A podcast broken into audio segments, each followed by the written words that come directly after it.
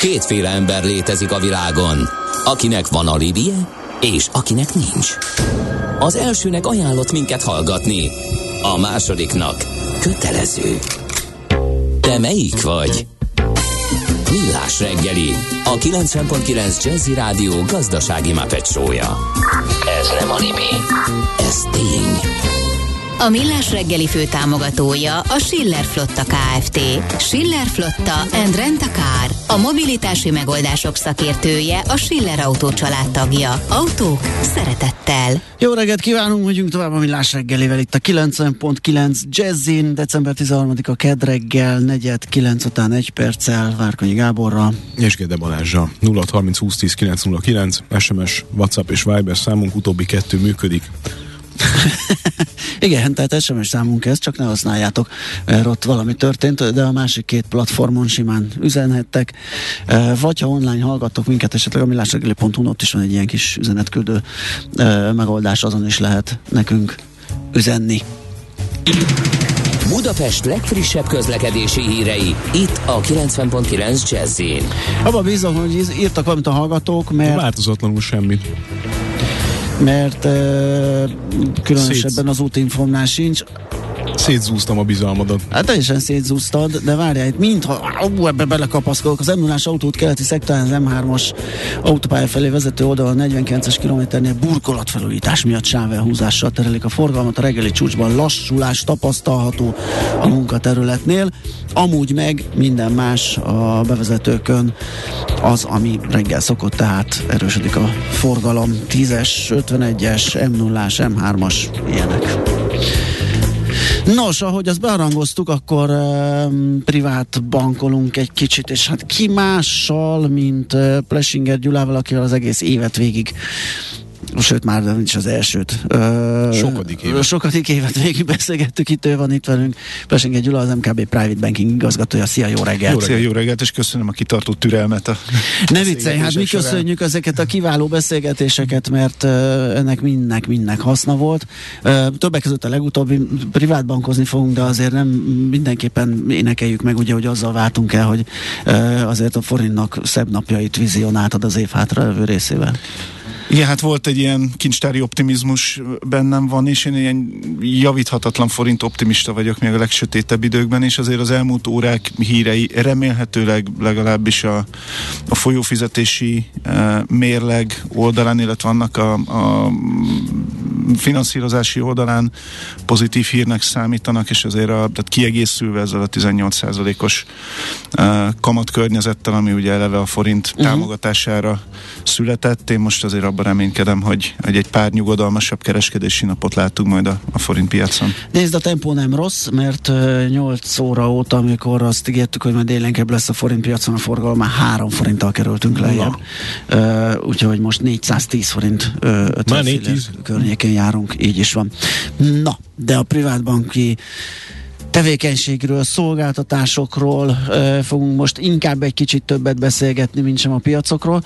Nézzük meg, hogy, hogy manapság most napjainkban mi az, ami, ami ö, egy privát bankot ki tud emelni a többiek közül. Ugye azért ezt elég sok bank űzi ezt az ipart. Mivel lehet most úgymond minőséget adni, vagy, vagy, vagy mást adni az ügyfeleknek, mint más mondjuk? Hát én első nekifutásra három dimenziót emelnék ki, aztán áshatunk persze eh, mélyebbre is, meg vizsgálhatjuk az egyes aspektusokat uh, részletesebben is. Én mindig azt szoktam mondani, hogyha egy privát bankár megfelelő termékismerettel, uh, piacismerettel és etikus és felkészült értékesítői képességekkel rendelkezik, akkor, akkor jó helyen dolgozik már, tehát akkor a megfelelő szakmát választotta. Én azt gondolom, hogy ezekben a dimenziókban uh, igyekszik minden privátbank uh, kitűnni és, és fejlődni, és hát amelyik sikeresebb, aztán az halad át a célvonalon először, hogyha lenne egyáltalán ilyen célvonal, de leginkább azért ilyen folyamatosan újra-újra termelődő versenyhelyzetekkel mhm. találkozunk a, a piacon, de azt gondolom, hogy ez a három szakmai aspektus fontos. Emellett pedig a, a ugye plusz egyként kiemelném, hogy egy privátbanknál a kényelmi szolgáltatások hoz való hozzáférés, az megint csak egy beugró kérdés, tehát hogy például nekem minden egyes ügyintézéshez személyesen megjelenni, uh-huh. vagy a privát bankár vonul ki, vagy éppen ideális esetben uh, telefonon tud ügyintézni a kedves ügyfél. Ez is egy fontos uh, szempont. Nagyon messziről indulva és nagyon laikusan belekérdezve, nem az az egyetlen szempont, hogy a nap végén mi a matek? Tehát mi a hozam? A, nagyon jó a kérdés. Uh, igen, a válasz az, az igazi közgazdászos, ahogy mondani szoktam, igen és nem. Uh, pont tegnap este egy rendezvényen beszélgettem egy, egy partnerünkkel, aki szép csöndben megfogalmazta, hogy szerinte az elvárása a, a privátbanki ügyfelek részéről, különösen a, a mostani uh, nehezebb időkben inkább a, a vagyon megőrzése, a biztonságos portfólióknak a, a kialakítása. És erre tudok amúgy egy közgazdaságtan által nagyon erősen megtámogatott magyarázattal is szolgálni, aki jár közgázra, az biztos hallotta csökkenő határhaszonnak a, a fogalmáról. Ha valami jószágból nekem egyre több van, akkor annál kevésbé vágyok egy újabb gombósz fagyira, stb. stb. A, a nagyobb vagyonok esetén, ami mögött, és ezt azért szeretem mindig kihangsúlyozni, ott van rendszerint egy életmunkája, egy sikeres vállalkozás, nagyon kemény ö, ö, hétköznapok, munkanapok.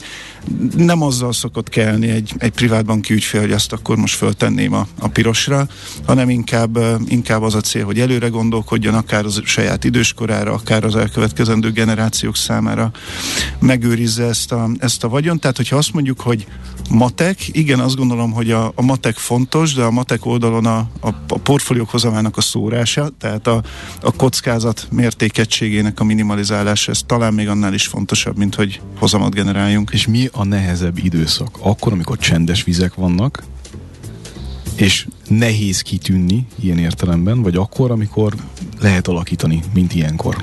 Én, én sokkal jobban szeretem azokat a, a, az időszakokat, amikor idézőjebe helyzet van.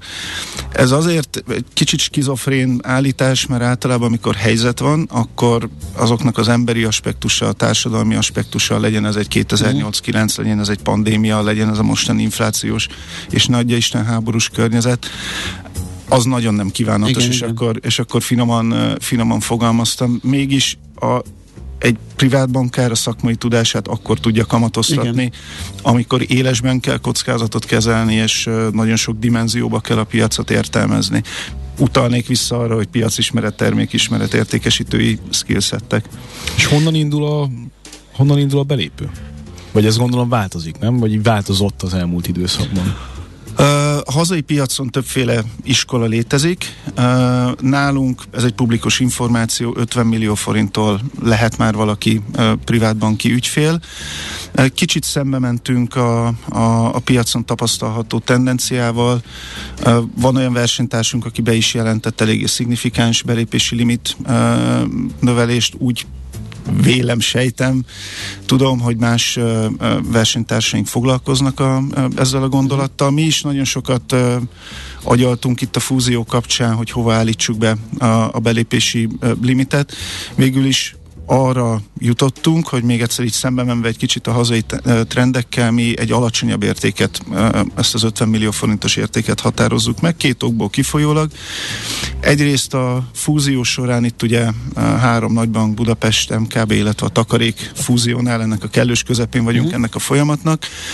Érkeznek olyan privátbanki üzletágokból is ügyfelek, akiknek tradicionálisan alap, alacsonyabb belépési korlátjuk volt, és számunkra a legfontosabb üzenet, amit ezek felé az ügyfelek felé szeretnénk közvetíteni, hogy ők továbbra is pontosan ugyanolyan fontosak számunkra, mint, mint korábban voltak. Tehát mi ezeket a meglévő partneri kapcsolatokat szeretnénk tovább vinni, megtisztelni. Ezt, hogyha már említetted a fúziót, ugye az idén lezajlott a Budapest Banknak és az MKB-nak a, a a egyesülése és a jövő évi feladat ugye a takarékbankot beintegrálni. Ez mit hoz a, és mit hozott a privátbanki ügyfeleknek, illetve a szolgáltatásnak? Tehát az a bizonyos szinergikus hatások, azok megjelentek -e esetleg? Meg, és hát egy fúzióról nem is lehet az S betűs szó nélkül igen, beszélni. Igen, igen. Megjelentek még pedig olyan értelemben jelentek meg, hogy hogyha összerakjuk a, a három tag privátbankot, a takarékot, a, a Plus, ugye, ami a Budapest Banknak volt a privátbanki üzletág, illetve az MKB Private Bankinget, akkor ennek a három egység összegénél, hogyha számszerűsíteni akarnánk, akkor egy, egy magasabb érték jött ki, mi legalábbis úgy éljük meg, úgy tartjuk a, a, a fúzió végeredményeképpen. És ezt úgy lehet nyakon csípni a, a hétköznapokban, hogy bármelyik tagbanki háttérből is érkezett ügyfél, az biztos, hogy valami olyan képességünkkel fog a fúzió lezárása után találkozni, amivel korábban nem találkozott. Legyen az egy jóval gazdagabb hálózat, országos hálózat, illetve személyes elérhetőségünk azért, ami a privátbanki üzletáktól uh, elváratik. Ez egy, uh-huh. ez egy emberi kapcsolatokon alapuló uh, üzletág.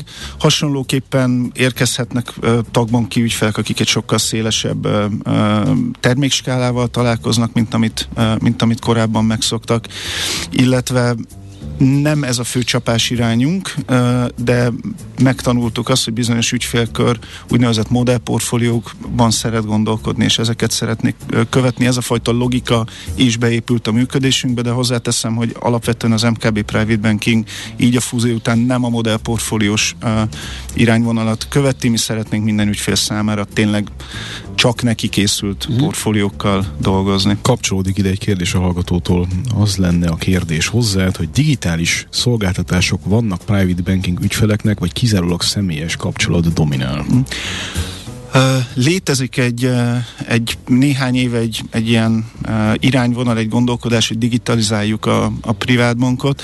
Nem szeretnék tiszteletlen lenni, mert hogy szó szerint kell érteni azt a, azt a meglátásomat, hogy én nem tudom értelmezni a, a digitális privátbank fogalmát, tehát számomra és a visszaméréseink, az ügyfélelégedettségi kutatásaink is ezt igazolják vissza, hogy ez abszolút a személyes kapcsolattartáson alapuló üzletág. Digitalizációban gondolkodunk, ezen dolgozunk, de mindösszesen ö, úgy látjuk ezt megvalósíthatónak, hogy a bankáraink munkáját, az infrastruktúrát igyekszünk digitalizálni, tehát a kiszolgálásnak a gyorsasága, a robosztussága javulna, de az, hogy itt emberek kommunikálnak egymással és hoznak közösen döntéseket, ideális esetben a privátbankár szakmai tudására támaszkodva. E- ebből én kiutat nem látok, és nem is szeretnék hát látni. Az, az, az irány más a kettőnél, ugye a digitális felületen én csinálok valamit, ugye ebben az esetben pedig a tanácsadó hmm. uh, lát el engem um, információval, meg szolgáltatással.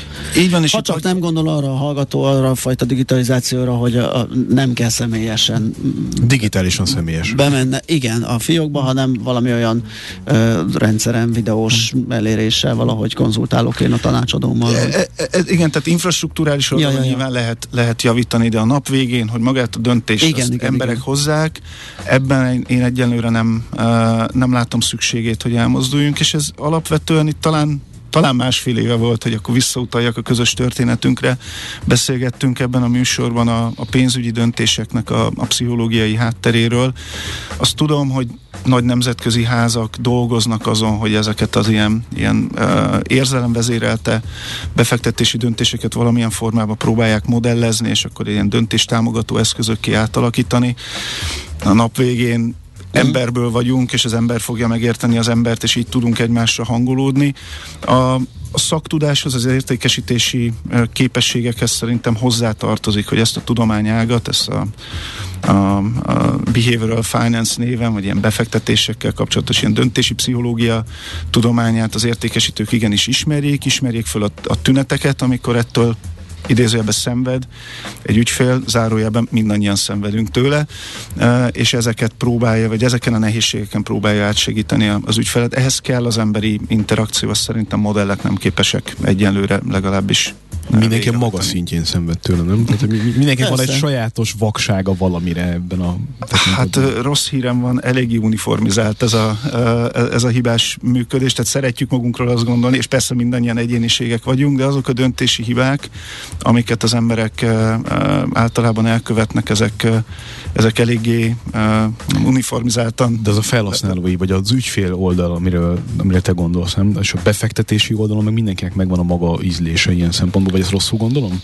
Hát a maga kockázatvállalási hajlandósága, érdeklődése, melyik szektorokban, melyik termékekkel érzi magát komfortosabban. Igen, természetesen ezt a végtelenség lehet cizellálni. Bár itt visszalépnék egyet, ugye beszélgettünk egy pár perccel ezelőtt arról, hogy az emberekben, főleg a privátbanki ügyfélkörben dominál egyfajta biztonságra való törekvés. Ez speciál pont egy ilyen, ilyen pszichológiai csavar, hogy bárkiben sokszorosan erős az a vágy, hogy a biztonságot megteremtse, sem mint hogy, hogy kockázatot vállaljon ez az emberekre vonatkozó ilyen alapvető igazság. Mi a gyakoribb?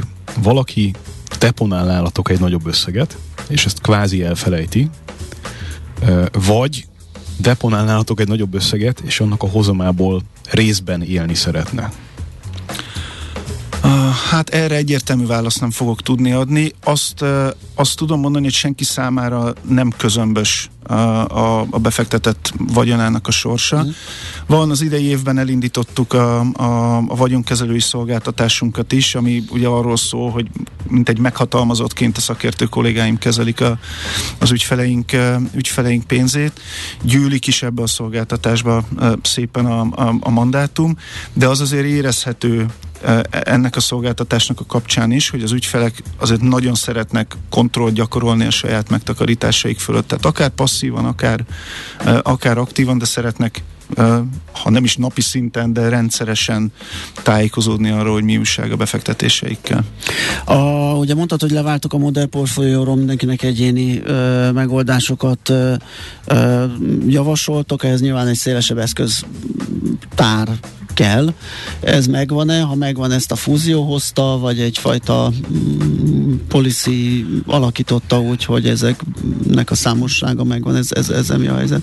Hát én ugye a fúziót megelőző időszakokra vonatkozóan ugye MKB sapkában tudok, tudok nyilatkozni, és azt meg tudom erősíteni, hogy az MKB Private Banking oldalon mindig is stratégiai Aha. cél volt, hogy a hazai piacon a, az egyik legszélesebb termék skálát biztosítsuk az ügyfeleinknek, számtalan külföldi part partner befektetési alapjait, struktúrát, termékeit forgalmazzuk, és hát az meg külön öröm, hogy a fúzióval ugye a saját alapkezelőink is fúzionálnak, az ő idézőjeles tűzerejük is sokkal nagyobb lesz így a fúziót követően, tehát Ugye, ha úgy fogalmazhatok, hogy a saját termékeink spektruma is látványosan fog mhm. gazdagodni. Azt, igen? Csak.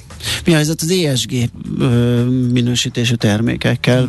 Mind kínálati oldalon, mind keresleti oldalon mennyire érdeklődnek az ügyfelek, mennyire tudjátok ezt az ilyen igényeket kiszolgálni? Mind kínálati, mind keresleti oldalon szerintem a magyar közönség tanulja egyenlőre a, a, az Aha. ESG fogalmát. Tehát az, hogy létezik a koncepció, és ez egy pozitív koncepció, és nem megkerülhető, ez most már szabályozói oldalon is rögzítésre Igen. került.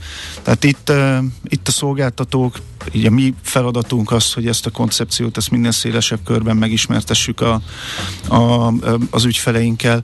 Erre azért, hogyha nagyon őszinte vagyok, és miért ne lennék az, így egymás között vagyunk, a, a hazai piacon azért olyan hűre nagyon széles termékkínálat egyenlőre nem elérhető. Mm. Ha valaki nagyon szeretne megmártózni így az ESG szépségeibe, akkor azok leginkább a tőzsdén kereskedett ETF-eken keresztül tehetik ezt meg. Itthon elérhető befektetési alapok, struktúrált termékek a piacon elérhetők, de nem őrült nagy számosságban. Tehát ez, ha most nyilván hazabeszélek, mert ez a feladatom, akkor a mi oldalunkról is egy adósság, amit ezekben a napokban is dolgozunk azon, hogy minél hamarabb uh, szállítani tudjunk a, a, az ügyfeleink felé. Amúgy magát az ESG koncepciót én azt gondolom, hogy nekünk egyrészt fontos a szemlélete okán is népszerűsíteni, de szerintem cipész a, maradjon a, a kaptafánál. Mi itt a, a mennyi az annyi alapon uh-huh. kell, hogy, uh, kell, hogy szelektáljunk a termékek között. A jó hír az az, hogy az elmúlt hónapok uh, ilyen elemzései alapján azt kimerem jelenteni, hogy egy ESG termék, amiről az ember intuitíve azt gondolna, hogy mivel mindenféle pluszköltségeket kell vállalni egy, egy ESG termék kibocsátójának, hogy az elvárásoknak meg Igen. tudjon felelni, ezért nem fog annyit hozni a konyhára. Ez statisztikailag nem igazolható, éppen az ellenkező, hogy legalább annyit tudnak az ESG termékek, és talán egy kicsit kevésbé is kockázatosak általában, mint a nem ESG termékek, tehát lesz ezeknek helyük, van helyük, és le- lesz még több helyük a portfóliókban. Azt kérdezi a hallgató, Igen? és szerintem ez a kérdés ez jogos a mai korszellemet nézve, bár én személy szerint nem hiszek benne, úgyhogy rögtön az elején be is keretezem Na, ebbe, hogy, jó, jól indul. hogy a mesterséges intelligencia az nem teszi a feleslegessé a jó privát bankárt, lényegében ez a kérdés összefoglalva. Hát nagyon bízom benne, hogy nem van egy jó két évtized még a nyugdíjig. tehát- Igen, legalább addig bírja már ki. Igen. A, a mesterséges intelligencia szerepe az nem lesz megkerülhető a, a, a döntéshozatalban. Hát most nem tudom, hogy mennyire ildomos egy ilyen műsorban könyveket idézni, de Hogy nem? hogyha uh, olvastam egy jó könyvet nemrég, ez Na, így belefér. Én különösen kíváncsi vagyok, mert most épp azt olvasom, amit legutóbb, Ja, amiről és legutóbb amit, beszéltünk. És amit szeretnék Igen. itt megidézni, Na. ez, ez Daniel Kahnemannak az Aj című könyve, ami pontosan arról szól, hogy, a, hogy rettenetesen szór az emberi döntéshozatal. Tehát, és ez ez is kimutatható tudományos eszközökkel, hogy ez nem tesz jót a, a, a döntéseknek. Ő nem pénzügyi oldalról, inkább a, az amerikai büntetőjog oldaláról uh-huh. vizsgálja ezt a, a kérdést, hogy az az egyik fő csapás iránya, de a konklúzió az teljesen egyértelmű, hogy a, a, a döntéshozatalt azt kell, hogy támogassa a mesterséges intelligencia, mert az, az emberi döntéseknek a szórását az, uh-huh. az biztos, hogy szűkíteni fogja, és most nagyon röviden ennek pozitív hatása lesz a, a, a vég kimenetelre. Viszont én azt gondolom, azt szeretném is gondolni, és őszintén azt is gondolom, hogy a mesterséges intelligencia által javasolt döntések és az ügyfél befogadása közé még mindig kell majd egy humán interfész, mert le kell tudni fordítani azt a szemtelen komputer gondolkodást, amit a, a, a nyilván nagyon precíz a konklúziót, amit egy, egy mesterséges intelligencia hoz, az ember számára emészhető nyelvezetre és, és szavakra. Tehát én abba bízom, hogy, hogy, hogy, hogy ez a szakma ez, ez marad, ha másért nem, a kényelmi funkcióért, és hogyha másért nem, akkor az emberarcú banki kiszolgálásért. Teszem hozzá én, hogy én nehezen tudom elképzelni, hogy ez ilyen egyszerű legyen. Tehát, hogyha van mesterséges intelligencia, és abban elég csak beletenni a kis hmm. zsetonodat, és aztán a végén az úgyis megoldja magától, akkor az egy olyan jószág, ami mindenki számára elérhető lesz, tehát kevesebbet. Kérdés, hogy mikor érünk el oda, hogy ez ilyen egyszerűen működjön, ugye? A, hát én ezt sokszor próbáltam erre utalni, hogy azért a, a mi szakmánknál én biztos vagyok benne, hogy vannak jóval, jóval komplikáltabb mesterségek is. A, a helyes befektetéseknek a titka tulajdonképpen a következetesség. Uh-huh. Tehát én azért jó pár évig dolgoztam közvetlenül ügyfelekkel, kipróbáltunk nagyon sokféle befektetési stratégiát. Arra kellett jutnom, hogy bár nyilván nekem is van ízlésem. Én például nem annyira kedvelem a technikai elemzés, sokkal inkább fundamentalista vagyok, de láttam olyan ügyfelet, aki kizárólag technikai elemzési eszközökkel, csak azért, mert következetes volt, és előre meghatározott szabályrend szerint működött, és ezeket nem hágta el, tehát mint egy társas játékban. Uh-huh. Hármas dobott, akkor kétszer kimarad utána, vagy nem tudom, fekete mezőre lépett, kimarad a dobásból, ezeket a szabályokat betartotta, onnantól kezdve nem volt, nem volt probléma. Tehát a következetesség, a szabályok át nem írása tulajdonképpen a titok, onnantól kezdve pedig szabad a vásár, ki ki az ízlése és habitusa szerint nyúlhat a piacokhoz. Tehát, hogyha saját magad által meghatározott úton mész konzekvensen, akkor fogsz valahova jutni, hogyha jól értem. Az igen. nagyon sokat segít. E, így van, tehát az még nem elég, de nagyon sokat az segít. Nagyon sokat igen, segít, én is, én is ezt, ezt gondolom. Gyula, nagyon szépen köszönjük, hogy köszönjük. beszélgettünk. Köszönöm Ez volt az utolsó az idén, ugye? Igen, és hát akkor hagyd ragadjam meg az alkalmat, akkor... hogy nektek is a kedves hallgatóknak is boldog békés ünnepeket, és hát ennél egy sokkal nyugodalmasabb 2023-at vagy Hát bízzunk ebben, úgyhogy ezt kívánjuk mi is neked, köszönjük, és köszönöm, köszönöm még egyszer, hogy itt jártál nálunk. Lesinger Gyula volt a vendégünk, az MKB Private Banking igazgatója, hírekkel megyünk tovább.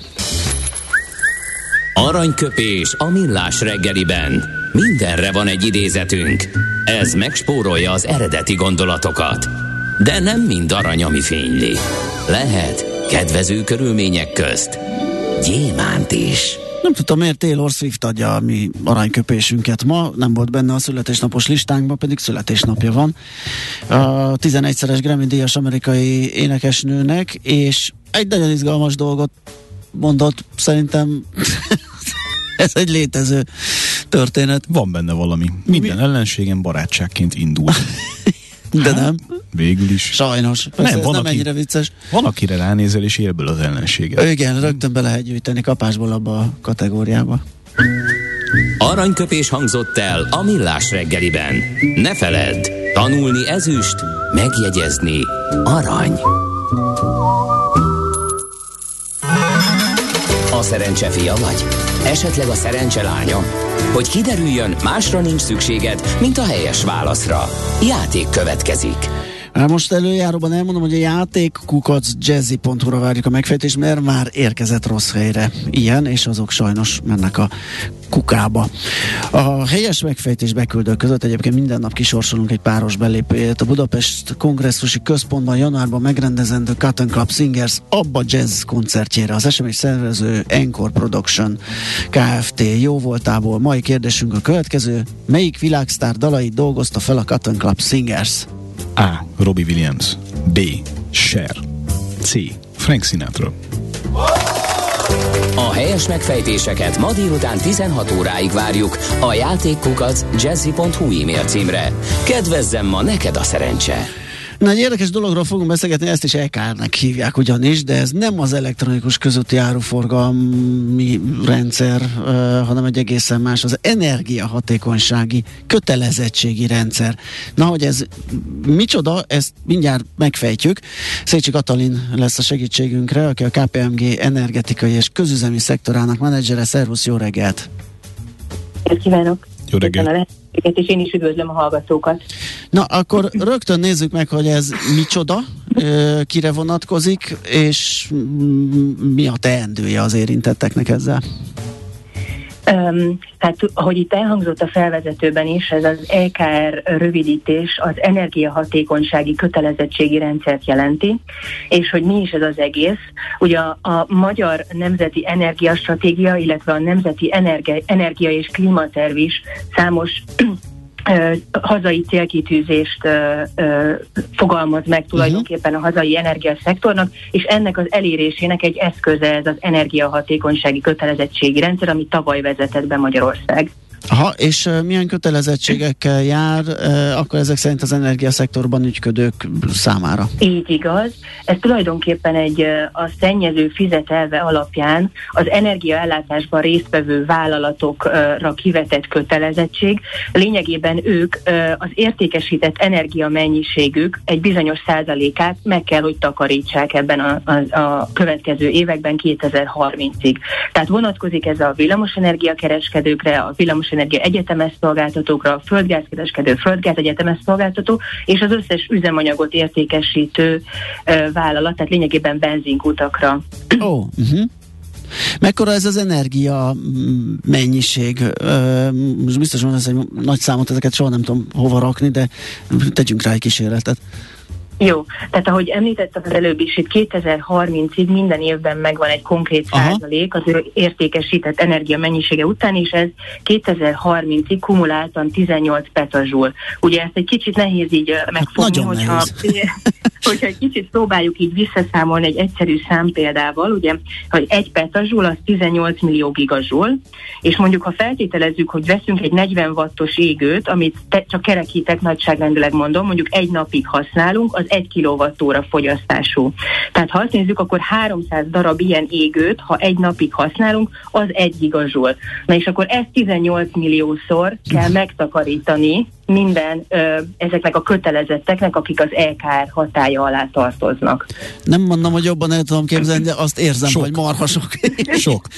Igen. És sok. Hogy, hogy Igen. mérik ezt, és ki minősíti ezeket a tevékenységeket? Hogyha ezt az egész uh, megtakarítást uh, megcsinálják ezek a cégek, akkor, és ezt leaudi, leauditálják, akkor a végén keletkezik egy, uh, egy auditor által hitelesített energia megtakarítási mennyiség, és erre kapnak egy úgynevezett fehér bizonyítványt.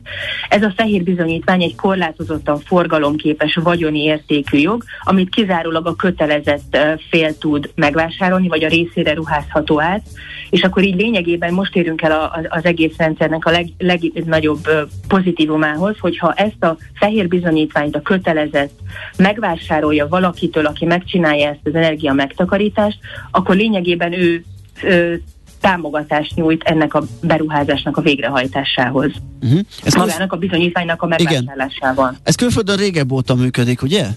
Igen, ennek az egész történetnek vannak országok, ahol már a 2000-es évek elején elindult a saját rendszerük. Az EU egyébként 2012-ben szabta meg ezt a kötelezettséget a tagállamoknak, de van, aki már mondom 2002 óta működtet saját LKR rendszert, például Franciaország, akik, akik abszolút jó példának tekinthetők, ők 2006 óta működtetik a saját rendszerüket, és nagyon egy ilyen best practice-nek tekinthetjük. Uh-huh. Ö, mekkora összességében így ez a piac, amit felsoroltunk?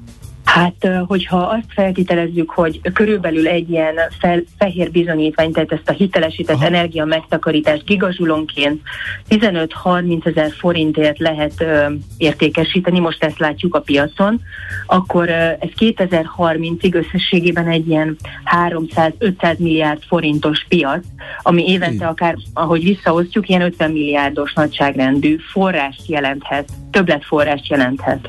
Viszont ami, tulajdonképpen hatalmas. Ami ennél is fájdalmasabbnak tűnik, vagy legalábbis, ha máshogyan nézzük a kérdést, akkor ennél is nagyobb inspirációnak tekinthető. Hogyha nem felel meg, Hogyha nem felel meg, a... az fájdalmasabb. Uh-huh. Ez mivel jár? Ez egy úgynevezett energiahatékonysági járulék fizetési kötelezettséggel, ami szintén nagyon nagy ösztönző valóban a rendszerben. Arról még nem volt szó, de ennek az egész rendszernek a kereteit a Magyar Energetikai és Közműszabályozási Hivatal fekteti le, és ő az, aki ezt a büntetési tételt is ugye meghatározza, és ez most jelenleg 50 ezer forint per gigazsúl, minden kötelezetnek, minden gigazsúl után, amit nem, nem teljesít évente.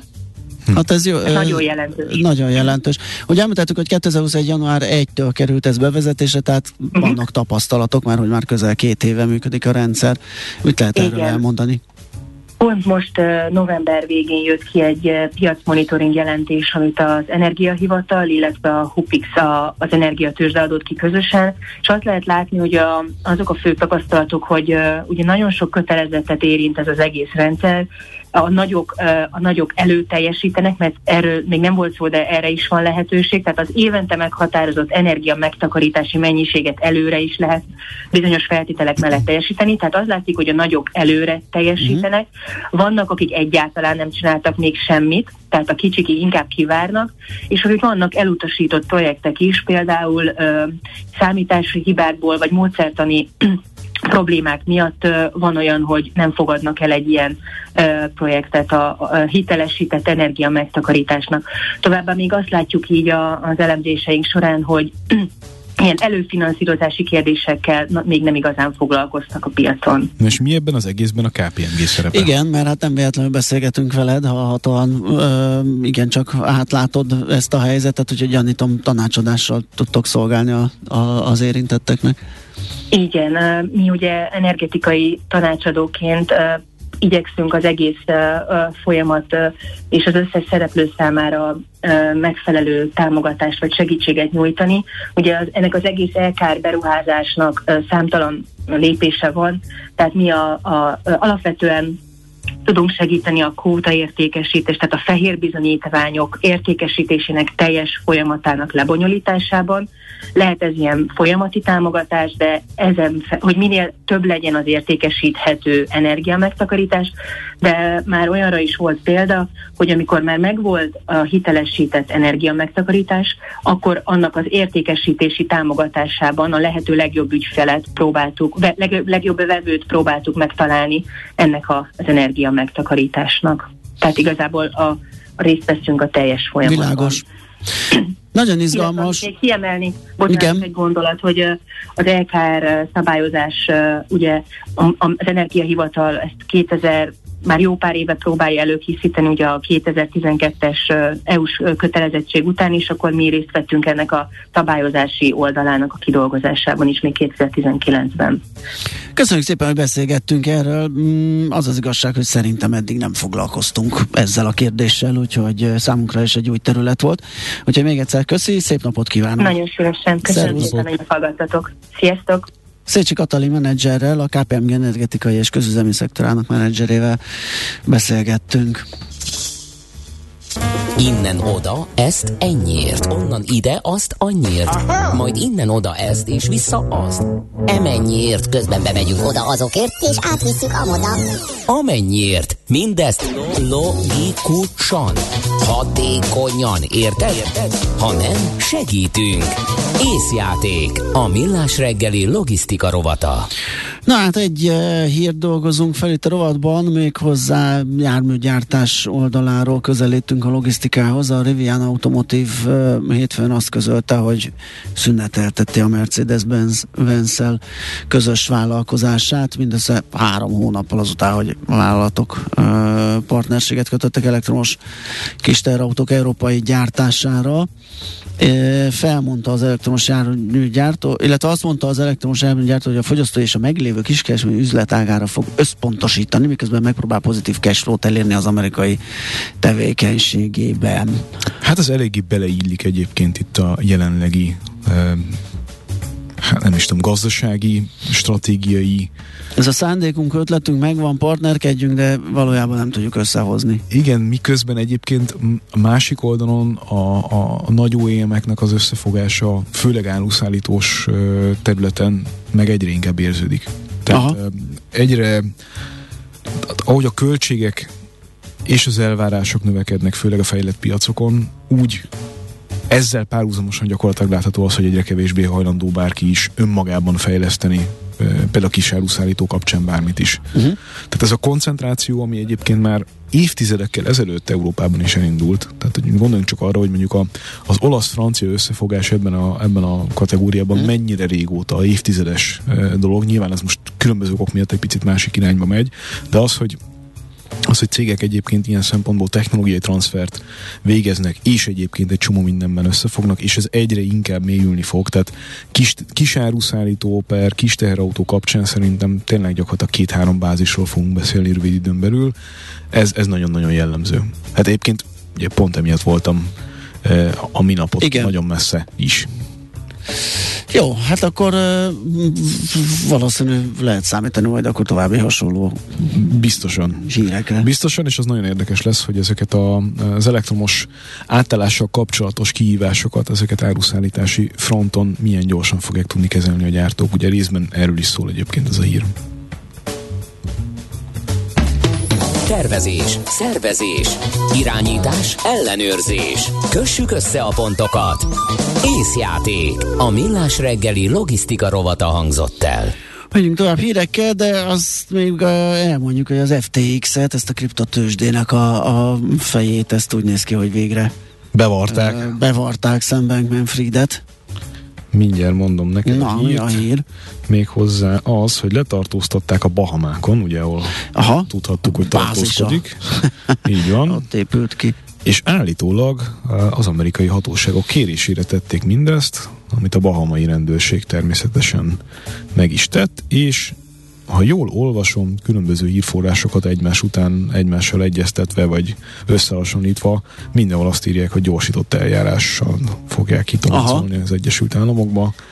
Hát ez nagyon érdekes lesz, mert azért az ő szerepvállalását különböző pártfinanszírozásokban azért elkezdték kapargatni uh-huh. az Egyesült Államokban, tehát ha ez borul, akkor szerintem itt izgalmas dolgokat fogunk olvasgatni és hallani. Hát mindenképp, még hogyha igen, tehát több szálon a sikasztástól kezdve az égvilágon mindenféle dolog itt. Hát meg egy-két ingatlant azért lementett egy magának ide-oda. magára, úgyhogy van ebbe jelentős biztonság, és hát ugye a szabályozatlanság, amit annyira szeretnek a kriptósok, az most ugye egy sima mezei vállalatként kezeli, tehát hogyha elbukta, elbukta, nem nagyon lesz kártérítés. Hát, Úgyhogy ez egy, ez egy elég, elég kemény történet. No, hogy mondjam, valamit valamiért, vagy ja, mit hát, szoktunk ilyenkor mondani? Ilyesmit, igen, igen, ez jó. Na, megyünk tovább hírekkel, utána pedig mesél a múlt rovatunkkal, indítjuk az órát, kérem szépen, és a 200 évvel ezelőtt elhunyt Versegi Ferenc alakját fogjuk felidézni, nem is azt mondom, hogy megemlékezni, mert inkább, inkább az életéről beszélünk, ahogy Katona Csaba történész ezt mindig hangsúlyozza, az apropó tempóját az adja, hogy uh, azt hiszem, egyébként a napra is stimmelünk, hogy december 13-án hunyt el 200 évvel ezelőtt, de ennek majd még utána járunk.